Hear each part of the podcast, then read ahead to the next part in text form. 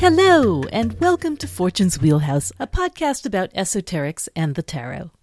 I'm Susie Chang, and my co-host is Mel Moline.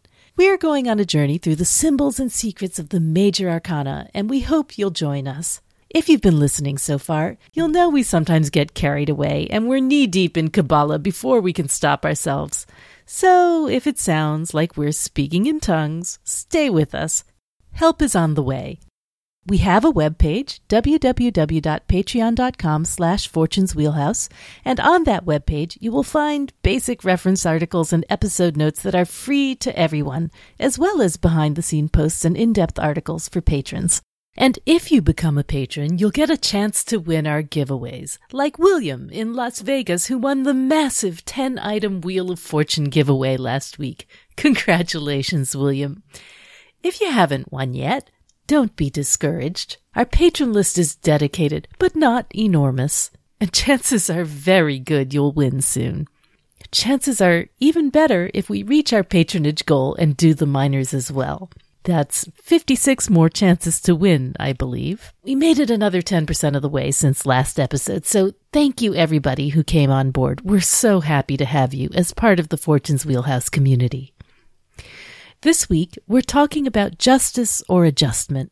And for the giveaway, Mel is offering her two books, Liber Mundi and Liber Sechet. They are terrific companion books, both for her decks and for this podcast. And if you don't have them, they're a must for your M M Moline collection. All you gotta do is sign up as a patron at the three dollar level or above, and you'll be automatically entered in our drawing. You can do that at our website, www.patreon.com slash Fortune's Wheelhouse. And if you want to check out our cool Fortune's Wheelhouse t-shirts and more, you can do that at www.redbubble.com slash people slash wheelhouse 93 slash shop. And now, here is Fortune's Wheelhouse.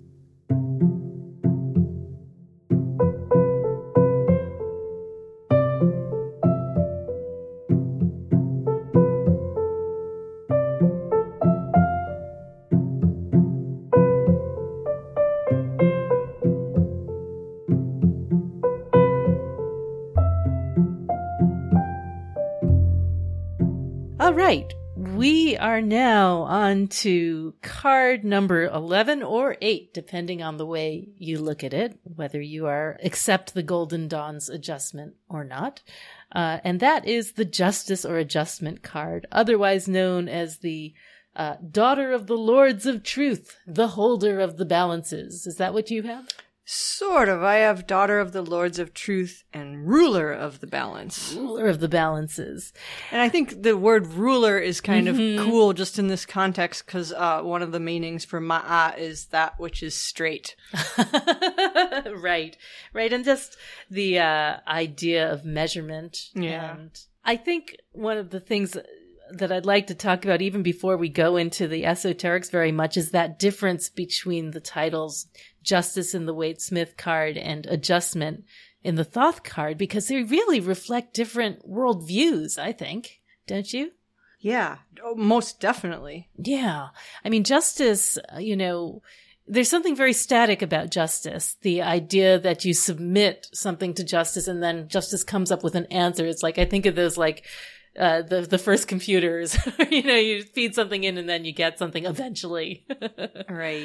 And We're, she's seated and, and mm-hmm. in, in the Waite Smith card, she's seated, whereas she's poised and standing and balanced in front of the throne rather than seated on the throne in mm-hmm. the, um, Mm-hmm. Crowley Harris card. Yeah, yeah, there's adjustment and she's like on her tiptoes and she's literally just able to sway with the the slightest motion. And I've really come to like that idea of adjustment in this card right. because although justice... Action and reaction. Right.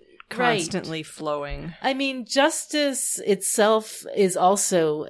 includes adjustment, the idea that when there is a wrong, it is righted eventually, that there's an equilibrium eventually. The the arc of history tends towards justice. But but I love this idea in the adjustment card that you're constantly equilibrating, you're constantly making changes, you're constantly tweaking right. um, to achieve balance.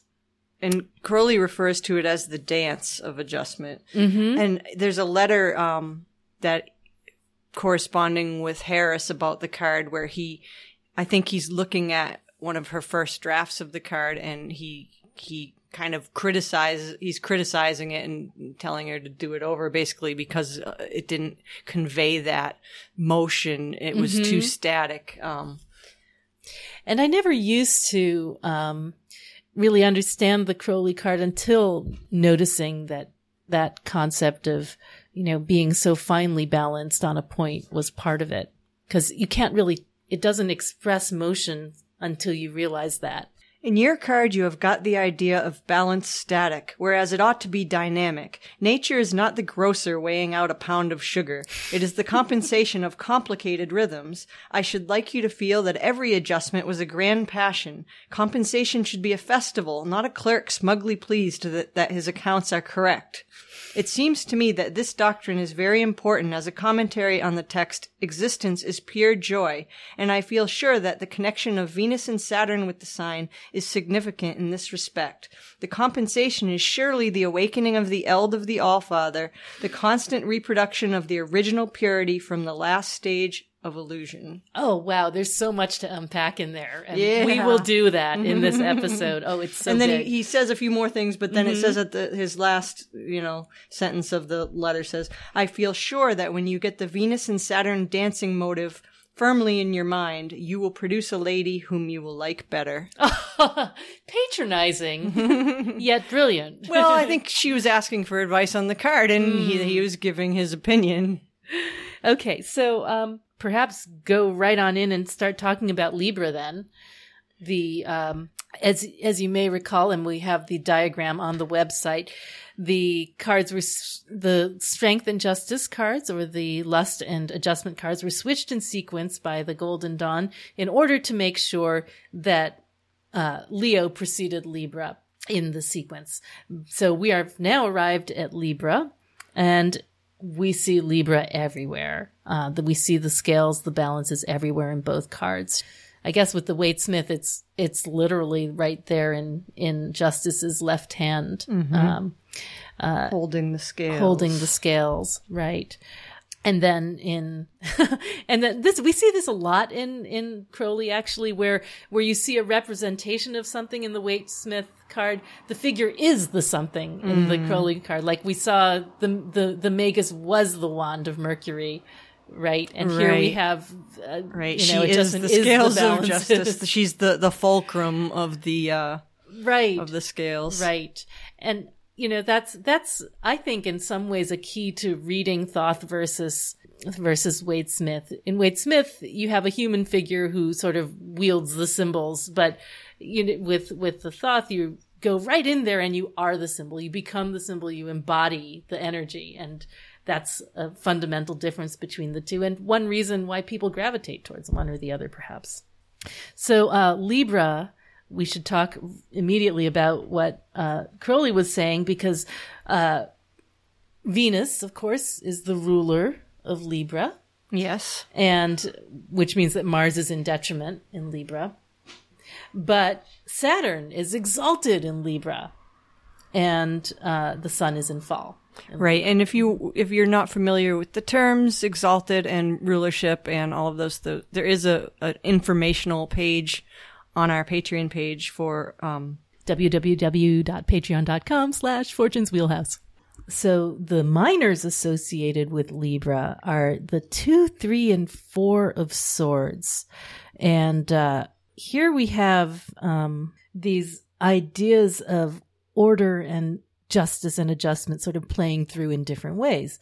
And the first one is the moon in Libra, or the Lord of Peace restored, or the Lord of Peace, whichever you like, which is interesting because we're going to also be talking about the Lord of Truce or the Lord of Rest from Strife. So, mm. you know, we have to compare and contrast. Well, I mean, too. Crowley says of that title, Lord of Peace restored, as being kind of a Uh, mistake because he because being a two, it's it's issued from the ace, so there's no mm-hmm. there there has been no previous um, unless you're going from strife, you know, there there ten to one. Or, yeah, I suppose, but then you'd come to the yeah, but yeah, yeah. yeah he says that peace restored is actually improper, and it should mm-hmm. just be peace, because there's been yeah. nothing to restore from before, yeah. you know? I there's like been no the, It makes a lot more sense before. As peace anyway. And, yeah. You know, and, and I think the card expresses that. I mean... Though I can see why the Golden Dawn might have called it peace restored, just... not because there was something happening beforehand, but because it's, you know, the decan that's ruled by the moon, mm-hmm. which has that perpetual, you know, cycle of change associated well, with it. I was thinking about that, and I was thinking that, you know, the kind of equilibrium that you get in this card is an equilibrium, the adjustment or Libra flavor of an equilibrium, which depends on flexibility, on waxing and waning yes. like the moon, right? Yes. So yep. there's... This card feels to me like uh, such a card of flux, you know, and of adaptability. Um, it it reminds me, of course, of the High Priestess, because it's associated with the moon, and it looks a bit, you know, in the Rider-Waite version, it has a little bit of that symmetry and color of the High mm. Priestess. I always feel like there is a bit of an ego surrender in this card, you know? It's like... Right. You let go of your idea mm. of whatever it was. And, you know, and I think in the third card, you have that load of... You see the duality. You see mm-hmm. that every idea has its balance and its opposite, and yeah. that they're both valid. Yeah. Yeah, yeah, yeah. And that having that perspective allows you to balance. Mm. And leads to peace. Yeah. Um, unlike the Lord of Sorrow, Saturn in Libra. And here again is one of those mm. exaltation degrees. Mm-hmm. So, um, well, this, I've never thought this card is as bad as it's not. It's made out to be. It's actually yeah. quite yeah. a positive symbol in many ways. It's a fascinating card. I mean, you know, because Saturn brings us, as the ruler of this face, brings the The, the contractual side of Libra, the sort of like the commitment to justice, the commitment to equality and fairness. And, right. you know, Saturn may be many things, but one of them is a boundary setter and a, a keeper of ultimate justice. Right. And when I see this card too, I think speak Saturn, you know, the the trance of sorrow that led to the Buddha's enlightenment, mm-hmm. you know, seeing that all things are unsatisfactory, if yeah. you will, is yeah. not very pleasant, and yet it's necessary for the process of enlightenment, you know? Right. It requires an adjust, a mental adjustment, you right. know? It is a mental adjustment. And, you know, and there are, there are chains and bindings in this card. You know, it's a card of being tied to things, and mm. that's can be a good thing or a bad thing. And I think that that, like, when you see people, the, the heartbreak side of it is that sometimes those chains don't work, or like, or it leads to confinement in prison. Or just that seeing the truth is painful, yeah, no matter how necessary. Yeah. And so when we see the Three of Swords as like a breakup card, it's because you've realized the thing you can't unrealize. But it can also be a card of commitment and saying, this is the thing I know that I can't unknow, and I'm going to cleave to it. Yeah. You know?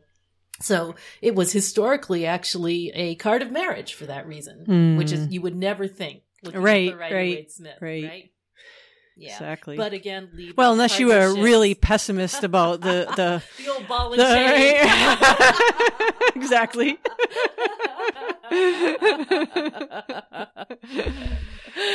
yeah, yeah, yeah, yeah. But we didn't talk about the. Uh, The four yet. No, we haven't talked about the four, the Jupiter in Libra. So the truce or the rest from strife, that's so fascinating. The idea that there's this moment where in the eye of the storm where you everything crazy is going on outside of you, and you know, and you maintain your Libra balance by being in the center of it, you know, right. at the heart of everything, right? I always point out to people who who don't know about it the uh, the pax in the Four of Swords, which is above mm. in the Rider-Waite Four of Swords, above the head of the angel there's a pax. Ah, yeah, ah, yeah, so, I see that. Yeah, so again there's that connection with peace, even though we call it it's a temporary peace, it's the truce or the rest from strife. But I think it's one of the nicer sword cards, right? Mm. And that may be the Jupiter effect. Oh, definitely. Yeah. The Jupiter effect, yeah. The greater benefic. Yeah. Um, yeah, yeah, yeah. It's like when you think of what the word truce even means, you know, it's it's a it's an agreement, and it's usually temporary, you know, like let's pause mm-hmm. and yeah. see, um, let's agree to pause and take stock of what we have here. Yeah. You know, like all the fours are kind yeah. of that, have yeah, that flavor. There's a moment of stasis, but it's only a moment. Yep.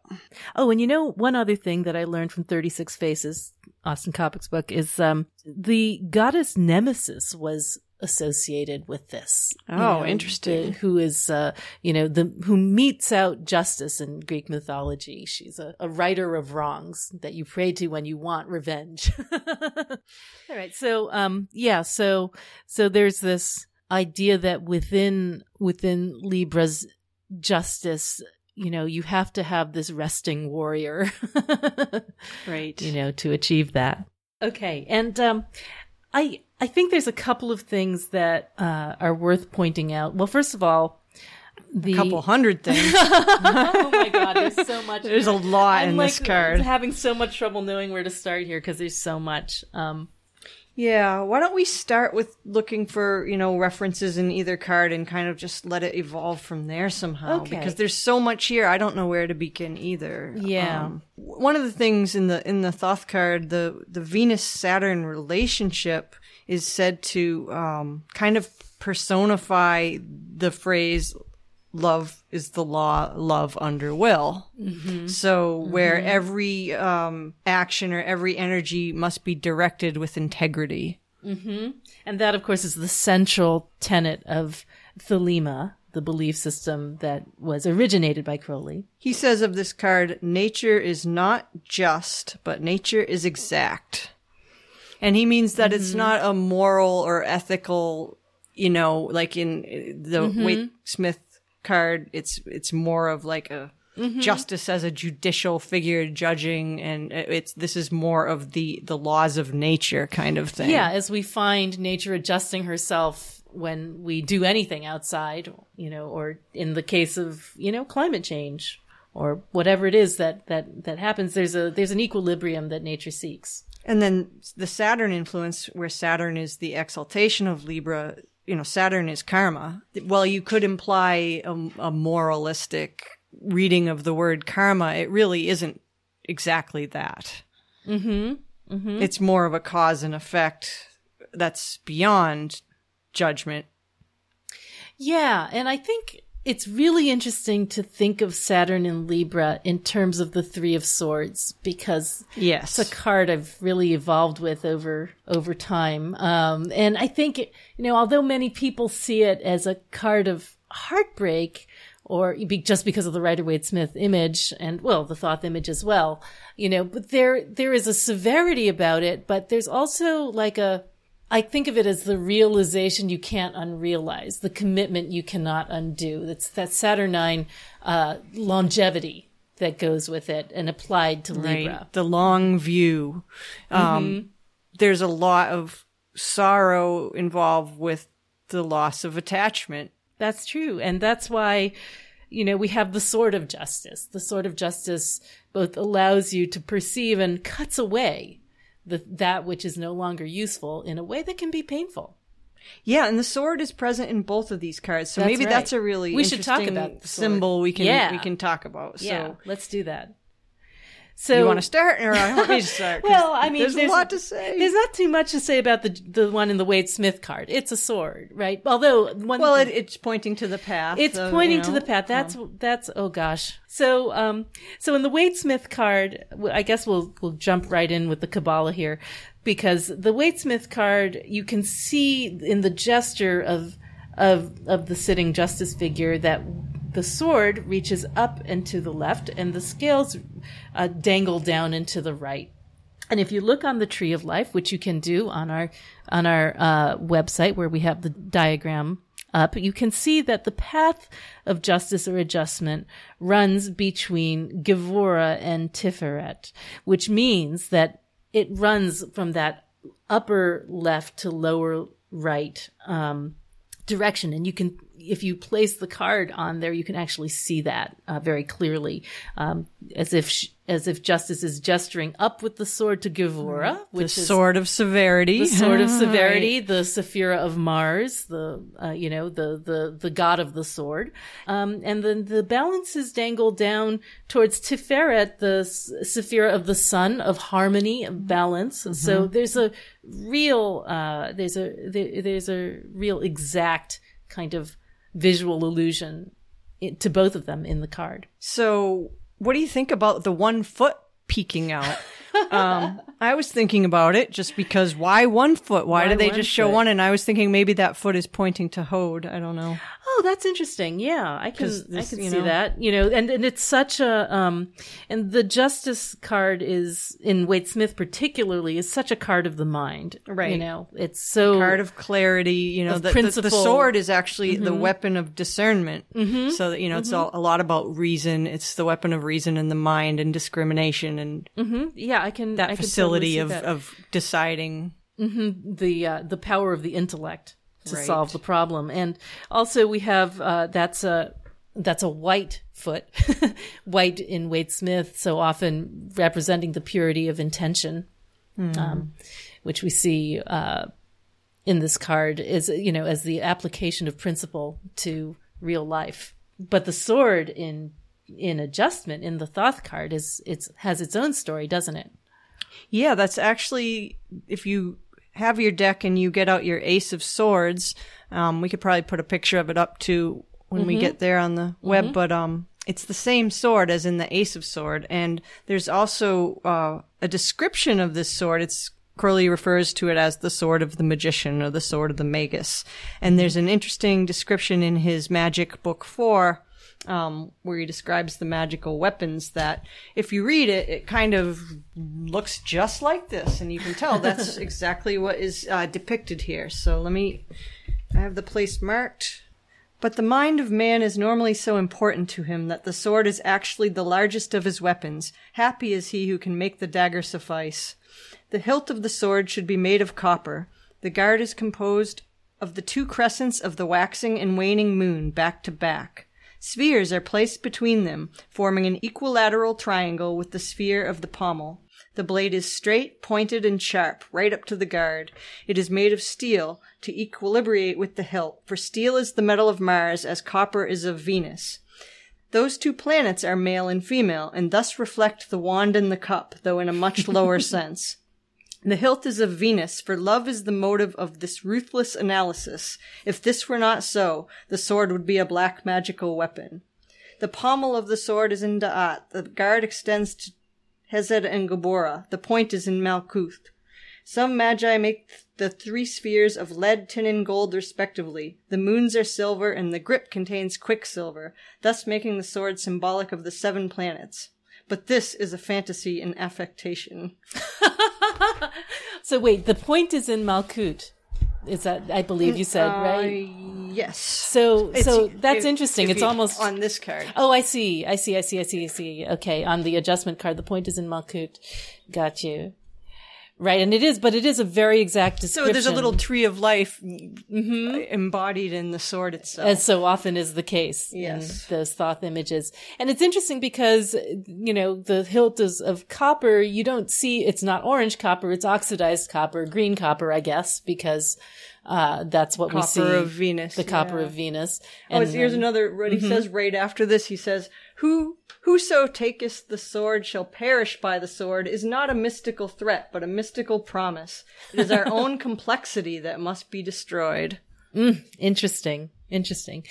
It's worth mentioning that on the Ace of Swords, um, we have inscribed the word Thelema, of course, which is uh, literally the thing wished for in Greek from the verb thelo, which also translates will. as will, yes. you know, which is a fundamental will. principle. In. And it can be a verb or a noun. Mm-hmm. Mm-hmm. Will. So it's interesting to see that the, you know, the sword of will is front and center in the adjustment card.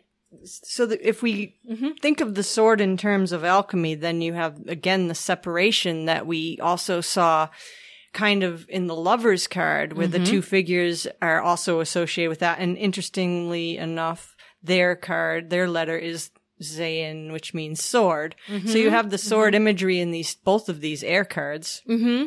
Mm-hmm. You do. You do. And, you know, and the Lovers is an interesting theme to think about because Libra, of course, is the the the sign of relationship. And there are relationships implied in this card throughout. Mm. There's the relationship right.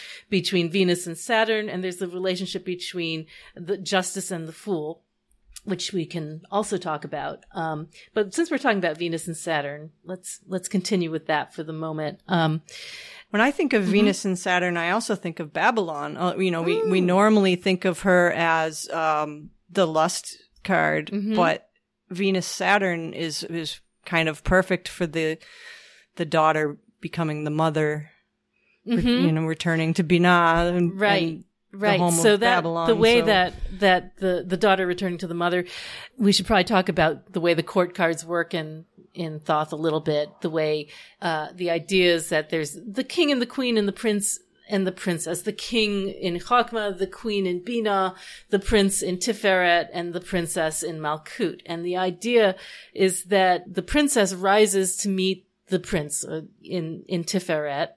They in turn become the queen and king again, as, uh, you know, in this sort of recurring family dynamic. When the prince becomes the king, he falls asleep is this, is the fairy tale. The princess is, has the task of wakening the king. So once she's the once queen. she's the queen. So there's this, you know, identity between the princess and the queen, and the idea that, you know, this Venus figure must awaken the old king in order for the cycle to uh, renew. She's not just obviously awakening him, he's impregnating her as well. So the the cycle can right. begin again. And Crowley actually refers to this process because he, he says that this card is the final hay of the divine name, right. becoming the primal hay of the divine name. So the daughter becoming the mother, and then cutting the attachments, you know, is part of the process wherein she awakens the eld of the All-Father, or mm-hmm. you can say the Yod of the four letters. So you have the Yod, He, Vav, He in order, the father, mm-hmm. mother, son, daughter. Mm-hmm. And in effect, when you think about Yod, we've already talked about that um, card in the Hermit. So I kind of think it's a case where awakening the eld of the All-Father, she's waking up that Yod figure and turning the Hermit back to a fool. Hmm. So we talked about the fool progressing to the Hermit, hmm. you know, from the uh, initial point and then to the Yod. Mm-hmm. Um, so there's a connection, a progression there. And I, I kind of wonder if there's also a connection here with that symbolism. And mm-hmm. so then you have the connection. If you, if you consider that, awakening the All-Father is, is referring to the Yod of the divine name. That's also a connection to Keter, right? Mm-hmm. So, mm-hmm. and there's a lot of that symbolism in this card because A, the, the letter itself is the ox goad. Mm-hmm. That, that the that fool's letter is ox. ox so it goes the, the ox, or as I like to say, it gooses the Yod, gooses the Yod. Um, you know, cause the fool is formless and lacks any direction whatsoever. He needs that um prodding into mm-hmm. m- the the adjustment, the constant adjustment kind of guides him on his way through his path of becoming, you know, mature as the Hermit, and then the cycle begins again. So there's a lot yes, of that that dance that between here. The fool and Justice. And it's also interesting to think about when you consider that the fool is air and Justice is Libra, an air sign, which is like the music that shapes the sound waves of air yeah. into something that yeah. is beautiful and rational. Yep. Mm-hmm. And also, when you think about it, if you look at the tree, right, going back to Venus and Saturn, if you consider that the Sephira of Venus is Netzach on the uh, pillar of uh, force down on the right, and Binah is associated with the number three up in the upper uh, upper left. How would you get from Netzach to Binah? Well, you could go through Tiferet, through Gevurah to Binah, which would take you straight through the path of Justice or adjustment. Mm-hmm. One way. There's probably many other ways you could do it, but that's one of the most direct ways you could do it. Yep. when I think of Venus, Saturn, too, I also think of, you know, and the mother-daughter symbolism. So Saturn being the universe card, which is the daughter, the maiden, and then Venus being the empress card, the, the mm-hmm. mother, the fertile mm-hmm. mother. So again, you have more of that uh, daughter, mother um, symbolism. That's true. And Crowley calls... also calls the card the woman satisfied.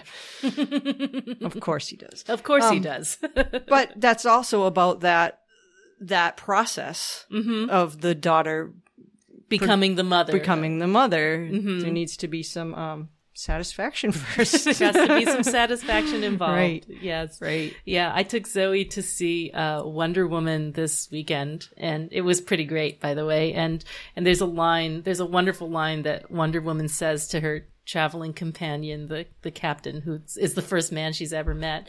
They were they're sleeping on a boat, and she says, "Why can't you?" You know, he makes his bunk over on the other side of the boat, and she's like, "Why can't you sleep with me?" And he's like, "Well, it's it's not polite. It's you know, it's not it's considered rude." And and they get into this discussion of whether she knows about sex, and and and she says, "Oh, I I know all about that. We've read about reproductive biology." But our conclusion was that the man is essential for procreation, but for pleasure, unnecessary. Well, I think that might have something to do why uh, Crowley put this card back to card eight, because the woman satisfied comes before the hermit.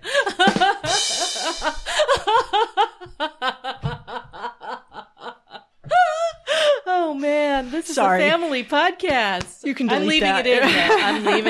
I'm leaving it in. so, um, so yeah, so we have the, the, we have in the card, we have this wonderful diamond pattern at the top, which is a Keter uh, re- reference. Yes, but also Harlequin, the dancing partner oh, yes. of the fool, yes, right? Exactly. Right. And, uh, yeah, the diamonds are, are Keter-esque. Uh, and that idea that they are counterparts, the idea that she's taking the raw energy of the fool and shaping it into pattern.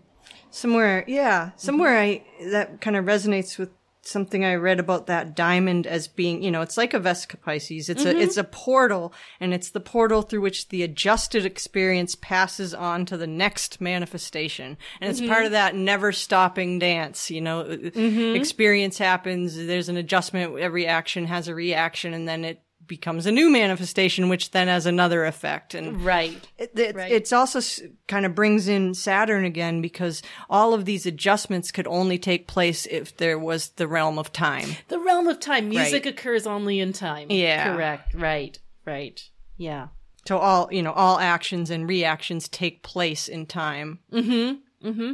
And that's something I love about your card, which I hope you'll put up on the site too, that adjustment is deeply tied to music, which ties into this idea of time and the dance and the shaping of the airwaves and all of these terrific motifs that are just, you know, just beneath the surface of the card. Uh, also, um, air, feather, we see oh, that in the fool and in yeah, this. the mm-hmm. feather. She, so she's got the two, two feathers two on her feathers. headdress with that, um, it looks like, is it a Uraeus? Uraeus? Uraeus. Uraeus. How do you say that? Ura- yep, is, it a, is it a Uraeus serpent? I believe it is. And then um, it there's is. the little round uh, ball in between the two feathers that makes it looks to me like a winged globe, mm, like a winged mm. disc, which is another right. uh, uh, Aleph reference, another fool reference. Right, right. And so, yeah, so we have the feather on the fool and that he wears on his hat, or in that's in, in the in the Waite Smith in the in the card. And in the Thoth right. it's also there. Well, in the Thoth, there's the wing of uh, the wing of Ma'at, the, right. the vulture wing, and these could be considered, you know, the plumes of the vulture goddess as well. They could be, as well as the feather headdress of Ma'at, mm-hmm. the goddess of justice. I think they're really those two goddesses. Mm-hmm. Have some parallels, perhaps. Yeah, yeah. I also think it's interesting that we have a, uh, bli- a blindfold or a mask on this justice figure, who is like both as her part of her Harlequin costume in the dance, but also because of blind justice, which mm-hmm. is not something we see. I think I read it's supposed to be a mask, though, rather than yeah. a blindfold, but still it may be a, yeah. a veil of sorts. Yeah, but it's interesting to think about because, you know, um, I mean, we often see the justice figure with a blindfold, though we don't in the Waite Smith, but if we did, imagine that if you've ever, you know, danced I spent a lot of years doing partner dancing, ballroom dancing, and you, as the following partner, you listen and you can, you can close your eyes, you listen and you feel, and you just feel your way through the music. And, you know, there's an intuitive quality to this version of adjustment where she's concentrating. She's not using her eyes exactly. She's concentrating. Mm. The chains are connected to her thoughts. The chains. Yeah, I think justice. Crowley calls them the chains of cause. The chains of cause. So on the slightest, you know, change of thought or, you know, the balance, the shifting of the weight within mm. the scales, it's connected um, through these chains to her to her mind in a way that's uh, right. very subtle right. and very finely calibrated. And the, the chains are balanced on those feathers. Mm. And when you mention the feather, it also made me think of, you know, we talked about in The Fool, the feather being a symbol of air. Well, it's interesting in Egyptian hieroglyphs, mm-hmm. the feather was used often as an ideogram in words that have to do with both air and with emptiness. And again, that makes me think of The Fool. And the yes, the, the card of air the and of the zero, zero of yeah. nothingness, of emptiness. So yeah. that's, um, yeah, it's kind of interesting. Mm-hmm. The, the letter for this card, Lamed, um, meaning ox goad, though, mm-hmm. um, the simple letter meaning is work. Mm-hmm. So all of this adjustment, mm-hmm. you know, it's not easy. It takes, it takes, I think it means it takes some effort, you know, to dis- some discernment. Right. I, and I love that parallel of the ox goad of Lamed and the ox of Aleph, again, reflecting that relationship right. of there's, justice telling the fool what to do. Right. There's, there's such a deep truth there. If you, you know, really dig into Crowley's writings on the topic, there's, there's a real lot there.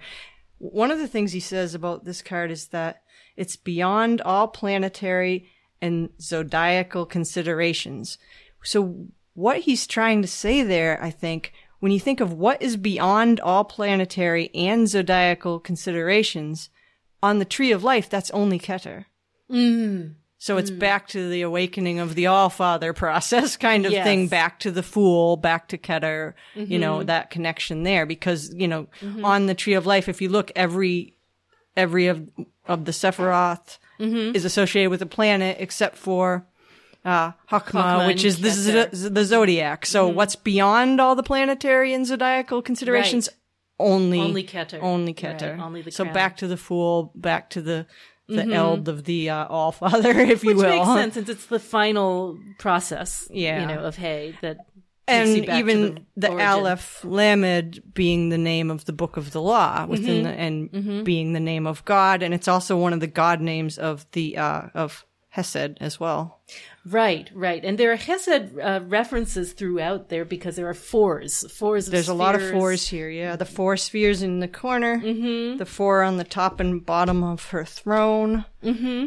and even in the Waite card, there's a the square, square on the crown. Two, there's, and there's a square with a circle in it. Um, oh yes, uh, and the a, the pin of the cloak or whatever it is. Right, the pin yeah. of the cloak is that the circle squared, perhaps it a could reference be. To the circle squared, be. Maybe. Yeah.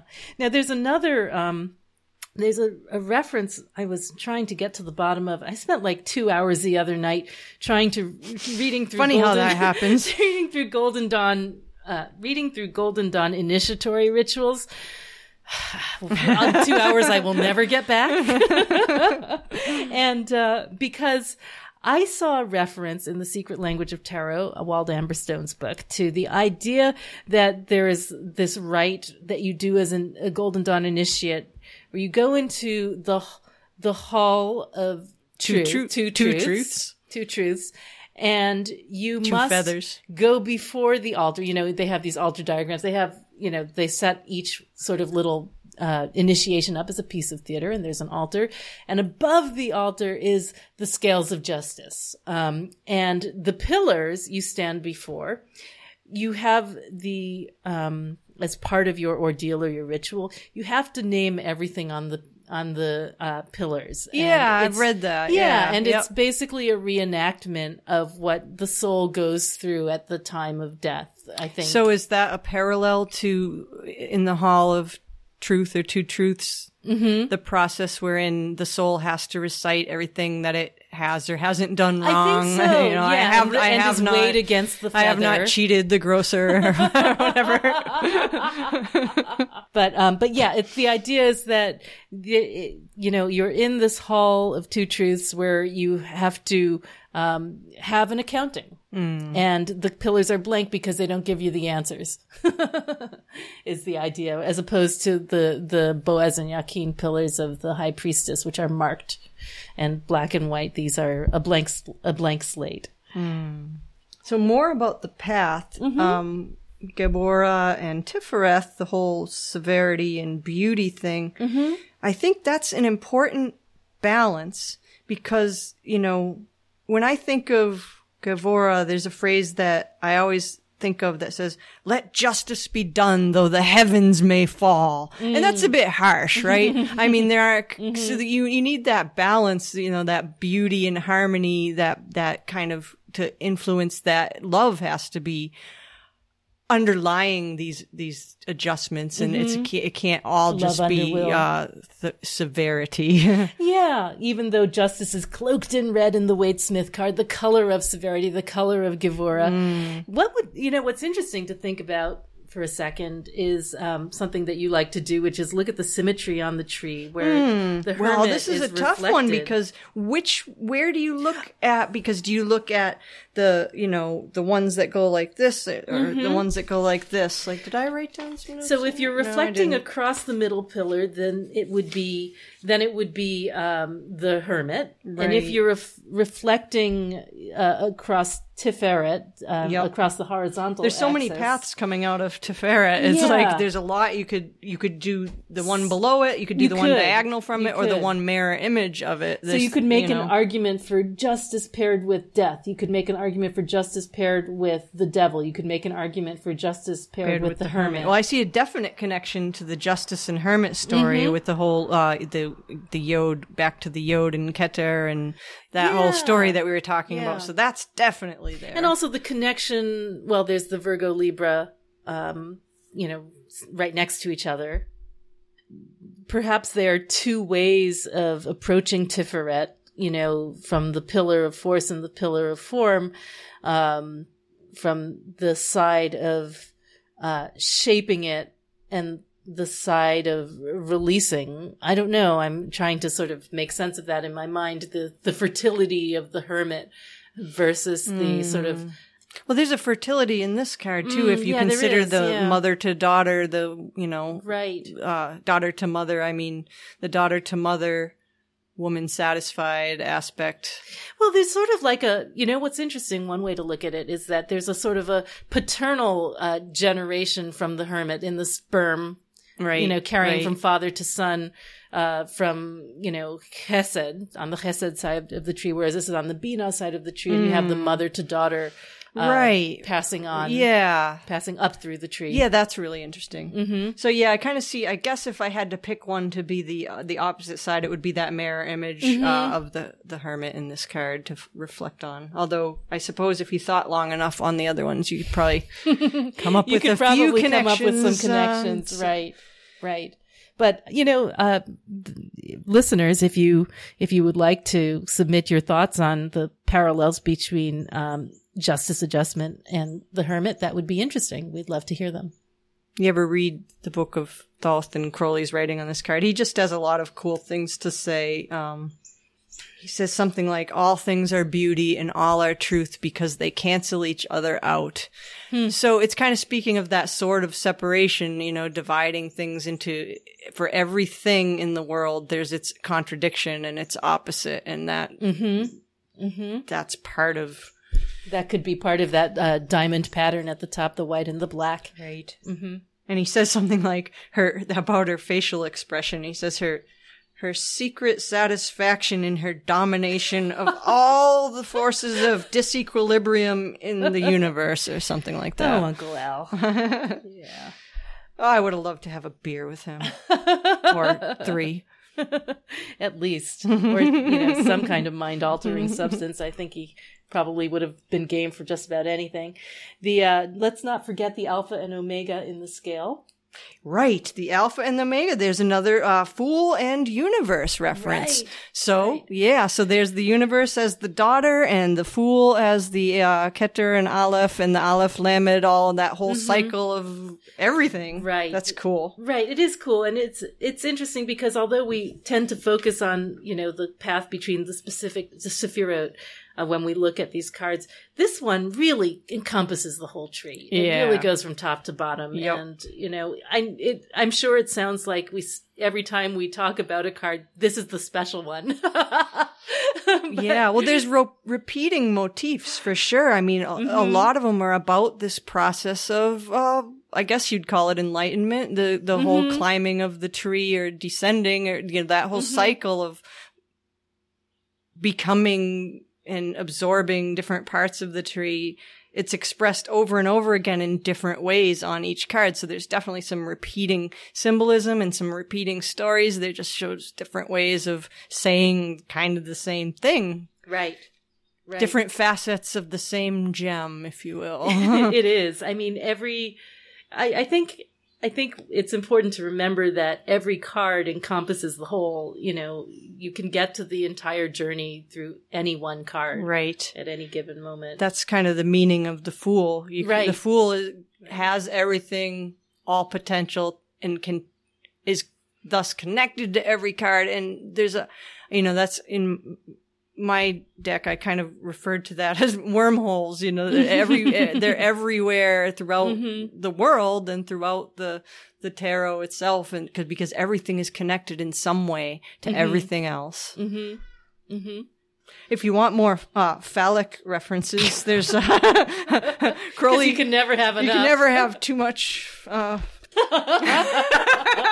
I also want to just say something about Venus and Mars real quick. Yes. Just because, you know, right, because we, we, even though Mars is in detriment in Libra, you know, even though Venus is the ruler of Libra, they are united in this card, you know, yeah. as we see in the sword. Mm-hmm. Um, yes, definitely. There's definitely the woman satisfied, Venus and Mars. Right, right. So, um, if you need more phallic symbolism in, uh, In in Crowley's description in the Book of Thoth, he talks about the Judex and Testes. Oh, yes, the, the Judex the, and the, Testes. The I witnesses and the judge. Well, someone had to say it. Someone had to say it. So yeah. uh, more the- obvious, um, I guess, you know, which is also visibly mm-hmm. depicted in the, the card if you look at it in a certain oh, way yeah. with the, the two spheres and the sword. Yeah. Um, yeah. Yeah. Yeah, and the idea that um, the Testes are, you know, carry on the information from one generation to the next is in, encoded in there too, I think. There's not in the Book of Thoth, but um, in his writings, the vision and the voice on the aethers, mm-hmm. the seventh aether, which sev- the seventh sign is Libra. Mm-hmm. So there's a description that actually talks about Venus in Libra and Saturn in Libra. And it says, uh, "Yet remember that in every one there goeth forth a witness and justice of the Most High. Hmm. Is not Libra the house of Venus? And there goeth forth a sickle that shall reap every flower. Is not Saturn exalted in Libra? Hmm. Daleth, Lamed, Tau." So there's a lot to, to look at there. So he's saying... Oh, yeah. He, Daleth, Venus, Lamed, yeah, Justice, yeah, Tau, World. world. So, so yeah, and yeah. it's that's more uh, daughter and mother. With mm-hmm. the so the daughter is the universe on the universe card, the Tau. The Daleth is the Empress card, the mother, mm-hmm. and in between them is Lamed, adjustment. Mm-hmm. So you've just spelled Daleth. Yep. Yeah, yep, mm-hmm. and mm-hmm. yes, exactly, the mother. Mm-hmm. So. And he also mentions here, there goeth forth a witness and justice of the Most High, Most High being a Keter reference. Mm-hmm. And then he, he specifically mentions the house of, you know, Venus and Libra. And then he mentions Saturn exalted in Libra and the sickle that mm-hmm. reapeth every flower. So that's the sickle being a, a traditional... Of Saturn. Yeah, symbol of Saturn. Saturn. Mm-hmm. So I, th- I thought all that was really cool, seeing as... um. Yeah. That's the seventh aether, and Libra is the seventh sign, and it specifically seems to be referring to this card. It mm-hmm. also in that same, you know, later on or earlier on in that in that verse, it mentions uh her being on the throne of turquoise and lapis and is like a flawless emerald. Oh, so, so that brings on us the to- throne of Hesed or Jupiter, right. And is like Venus. Right, and those right. are all the colors of this card, yes. too. You notice that yes, it's all it blue. Is. It's all blues and greens. Um Yeah. Yeah. So I thought that was really cool too. Oh, um, yeah. And just sort of going back through some of the goddess figures that, that are associated with it. One thing I, I noticed was that the goddess Themis, the Titaness, um, was associated with justice as well. And she's mm-hmm. the personification of order. Her children are the horae, the hours. Again, that, that time idea of time, again. Yeah, broken Saturn, up right. and uh, ruling, ruling and regulating and giving structure to the universe.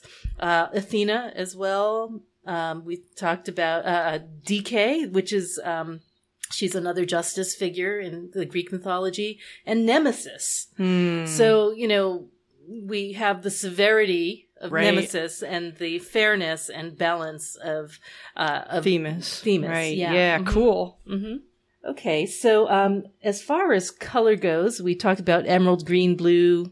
Um, yeah, so emerald, the king scale, and then you have a blue and a blue-green in the in the middle there, and then the, the princess scale is that more pale uh, pale version of emerald, the pale green or light green. And plum, too, don't we have? Um, or maybe not. I don't think plum okay, is in I may here, have no, read that no, no. somewhere wrong. Well, there's there's is a plum in the um card for the Rider-Waite card, that veil. Yeah. We didn't talk yeah. about the veil. And, um, oh, yeah, the veil. There's the veil between the pillars, and it's that violet card. And I wasn't sure. I was trying to figure out, well, why a violet veil? Is is the violet Jupiter, you know, a Hesed mm-hmm. reference? Or is it Mercury? It could be mm-hmm. Isod, um, mm-hmm. you know, all the things that are violet. Right, right. And and the veil, is it like the priestess's veil? Yeah, yeah. That's a good question, too. Right. I mean, the idea that... It's a veil between the pillars. So it's a veil between similar. the pillars. It's certainly uh, suggestive of that. But, you know, I think of justice as being... I, I always interpreted that veil as being um, part of the very cerebral kind of nature of the Waite Smith card, the idea that you set it, set apart this matter on a stage so that you're not influenced by, um, by outside matters. Um, you know, you, you create this artificial environment where you can be objective and not be influenced by the, mm, the outside blind world. Blind justice, even yeah. though she has her eyes open. Right. It's not an esoteric reference, but that's, mm. you know, one of the ways I've seen it. Whereas I think of the veil of the priestess as something that separates worlds, you know, but also is a doorway between them. Yeah. Yeah. You know what I mean? Yeah, and, I do know what you mean. And whereas this is, you know, her, her veil is covered with the tree of life, and you know it's it's a portal. This mm. is kind of a separation, right? It's another portal. It's another barrier. portal. Yeah, yeah. They yeah. both cards have a portal of sorts. Anyway, so we were talking about color, um, green, as you were saying. Uh, well, one thing about the scales, if mm-hmm. you notice on well, both cards have the scales, so the, uh, that's obvious Libra symbolism, mm-hmm. balance, and um. you know, balancing each thought with its exact opposite. But it's also, look how they're bubbles, they're bubbles of oh, air, yeah, bubbles. You know, it looks right. like all, there's tons of these bubbles of air in that, that card. So mm-hmm. right, air. Air could be another fool reference, or mm-hmm. just or the, the fact that Libra, Libra is an air sign mm-hmm. as well. That's right, that's right, yeah. And those scales, actually, with the um, alpha and omega, and within that um, diamond shape, mm-hmm. there's a O T O lamen. That's a Vesica Pisces shape. Of it's not quite it a diamond. Mm-hmm. And in within it are those two scales with the alpha and the omega, and they're balanced on the tip of a sword, and above it is a crown. Mm. So I'm um, mm. thinking, yeah, right there, alpha, omega, scales, sword, crown of Keter. Right. Within the Vesica Pisces, which is it's all there. Just a rounded diamond. Yeah. So yeah. interesting. Yeah. And a yoni reference. Of course well, it is. We're at it. Of course it is. Uh, so uh, the green of Venus is we can find throughout yes. the at least throughout the Thoth card. There's uh, there's some greenishness. Oh yes, there's green in the um, in the in the vestments of justice on the Waite Smith card as well. Yeah, there's sort of uh, sort of greenish. Yeah, yeah, yeah. Kind of greenish. And green we associate with Venus, and um, And Blue, both, yeah. both, uh, both in the absolutic path, uh, and in the Sephira of Venus, we see green, which is the note F sharp, because consistent across the board. So the, um, we have for this a smell that I have mentioned before, um, but you have to take it out every time you deal with air, basically, which is galbanum. The, the grassy one? Uh, the grassy one. Grassy, grassy oily. For green. Oh. Yep, whichever one. Yeah. I like that one. Yeah, with that sort of faint bitterness, the severity mm. of Gevurah at the end. Or the bitter sea. Binah. The bitter sea of Binah, yeah. And when I was designing my um, Libra perfume, which is called Breath of Venus, actually, because of breath, air, it it was, it's a and very... And you know the breath of Aphrodite is delightful. So they say. It was, uh, it's a Chypre perfume, which is the, Cyprus is the island of Venus, as you know, and there's a lot of, you know, very fragrant, resinous, uh, pervading scent about it. Um, bergamot and patchouli and oak moss. It's, mm, you know, these are sounds good. Very basey. But, but I did have to put in that little note of galbanum for Libra, which helped sort of cut through it just a little bit, the sword of justice, you know, cutting through it just enough to give it some space and give it some air, which is, I guess, what its purpose is. It's a very sharp kind of smell, and it's, its function, because you don't really want to smell galbanum alone, but its function seems to be to be like a spacer, you know, to just introduce air, to which separate, I think is nice. Like for, the sword. Yes, to separate like the sword and to, and to produce uh, breathing room. So there you have it. Okay, so I believe that is it for Justice and Adjustment. And uh, we are more than halfway through now, if you can believe that. We will be back next time with the Hanged Man. See you then. And that's our show for today. You can find us at www.patreon.com slash Fortune's Wheelhouse, where you'll also find new episode announcements and loads of extra articles and visuals which will help you follow along with the show. You can also show your love for Fortune's Wheelhouse by leaving us a review on iTunes or picking up a Fortune's Wheelhouse t-shirt or tote bag or mug at our shop, which you can find at redbubble.com slash people slash wheelhouse 93 slash shop. There's lots of ways to be a hero of the astral plane, and we so appreciate your support.